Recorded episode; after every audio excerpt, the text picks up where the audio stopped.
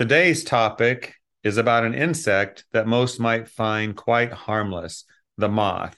And to do this, to talk about the moth, we welcome Jennifer Gordon, our resident urban and medical entomologist with Bug Lessons Consulting. Jennifer, welcome back to the program. Hey, Jeff. Thanks for having me. It's a pleasure. You know, Jennifer, I have to admit, we've done a lot of recordings about insects, bed bugs, spiders. Some of them scare me. Moths, not too much. I imagine there's some big ones out there that can be intimidating. But today I know our topic is closely related to the cleaning industry on those that can damage clothing and fabric. That's of interest to us. So let's get right into it. What can you tell us about the moth? Yeah, absolutely. So, you know me, Jeff. I am just excited to get to talk about any insect. And clothes moths are one of those critters, just like you said, that the cleaning industry plays a very big role in, especially around managing these pests and protecting people's properties and items. But before I get into that, you know, I always like to talk a little bit about what makes these insects special, and clothes moths are no no no different. There are some pretty cool things to know about them. You know, to begin, they are in the same group as all of the beautiful butterflies outside, and just like their cousins, clothing moths have four life stages the egg, the larvae or the caterpillar, and then they develop into the pupae or the cocoon stage before finally merging as a tiny dingy brown moth. so maybe not as beautiful as monarch or swallowtail butterflies, but the journey from tiny egg to, to a moth is still very impressive. And I'm going to be talking in general about a couple of different moths that damage clothing and other fabrics. But one of them is commonly called a case making clothes moth. And I actually had an infestation of these when I lived in Baton Rouge, Louisiana. You know, I'm constantly looking for insects, and I occasionally started noticing these small, whitish gray diamonds crawling over my house. So I captured one and I brought it to an expert I know, and he identified it as a case making clothes moth. And the thing that makes these creatures so interesting to me is that they use materials that they're feeding on in the environment to make a little home or a case that they carry with them wherever they go. Hmm. Yeah, interesting. Um, so many varieties and the damage they can cause. We want to be concerned about that. You know, Jennifer, in our other recordings about insects, we often talk about they invade. You know, they come in and we've got to get rid of them.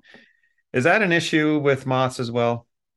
Uh, yeah, definitely. You know, clothes moths may not be as common as the other pests that we talk about, like cockroaches and ants. But like I said above, um, you know, I've definitely run into them in my personal life at least once. And who knows, you know, maybe more often. You know, I just never found the culprit. You know, I find little holes in my clothing every now and then. And there are a ton of different reasons that could have caused those holes for sure. But in the back of my mind, I always wonder if an insect played a role. But these insects can make their way into homes and buildings by hitchhiking on secondhand items, you know, something that's been bought from a thrift store or a garage sale, or even items brought in from a storage. Uh, they can sometimes fly into homes, you know, depending on the species and the sex. They don't really fly as far or as fast as other moths, but they're still mobile. Okay. So, how do they breed and thrive? Yeah. Can they can, do they grow quick? Excellent question. Um, I'm calling them clothing moths, but it's actually the larvae or the caterpillar stage, not the flying adult, adult moth stage that causes the damage. And depending on the species, these critters are really looking for items made from animal materials such as wool, hair, and fur. There is a species that may attack some plant type products like tobacco, herbs, hemp, etc., but they're less common in the United States and they still prefer those animal items. Hmm. So the larvae feed on these items and that are made from animal materials and the duration of the larval stage can really depend based on the food and the environment but they can last as a larvae anywhere from a month or maybe even a couple of years. You know like i said it really depends. But eventually the larvae transform into pupae before emerging as adults and then the female mates with the male pretty soon after she emerges begins laying eggs until those eggs hatch into larvae and then the cycle starts all over again okay so uh, they have they eat clothing protein fibers i imagine especially what about survival uh, do they need a certain temperature? Can you talk about that? Sure. Um, you know, like most of the insects we've talked about, the clothing moths really only need food, shelter, warmth, and humidity. But unfortunately for us, when we have an infestation, our buildings and our possessions are providing the things the moths need to survive. Okay. Big question is you got them? How do you get rid of them? Yep, great question. You know, like I said before, the cleaning industry can play a huge role in getting rid of these bugs and preventing them from damaging people's items. Mm. You know, of course, I have to say, if an infestation is detected, contacting a pest management professional may be necessary because there are a bunch of different moths that people can encounter in a building, and you really need to be able to identify the exact species and implement the right control program to eradicate the infestation. But even then, thorough cleaning is going to play a huge role in getting rid of this pest. Uh, first and foremost, these moths aren't going to be interested in attacking items in areas that have high foot traffic.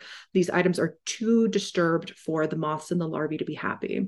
So the larvae are going to prefer attacking items in storage or items that are generally less disturbed by people. So this means natural items like wool blankets need to be cleaned very well and brushed off before being put into storage. It also means that cleaning under items like couches and tables to get rid of animal fur and other animal products needs to be very thorough. Uh, additionally, natural items need to be inspected on a regular basis, which can be a job for our cleaning detectives. You know, during routine cleaning, just keeping an eye out for the telltale signs of the moth, like damaged materials, silken cocoons, the caterpillars themselves. And if you see any of these signs, alerting the homeowners or property managers can go a long way.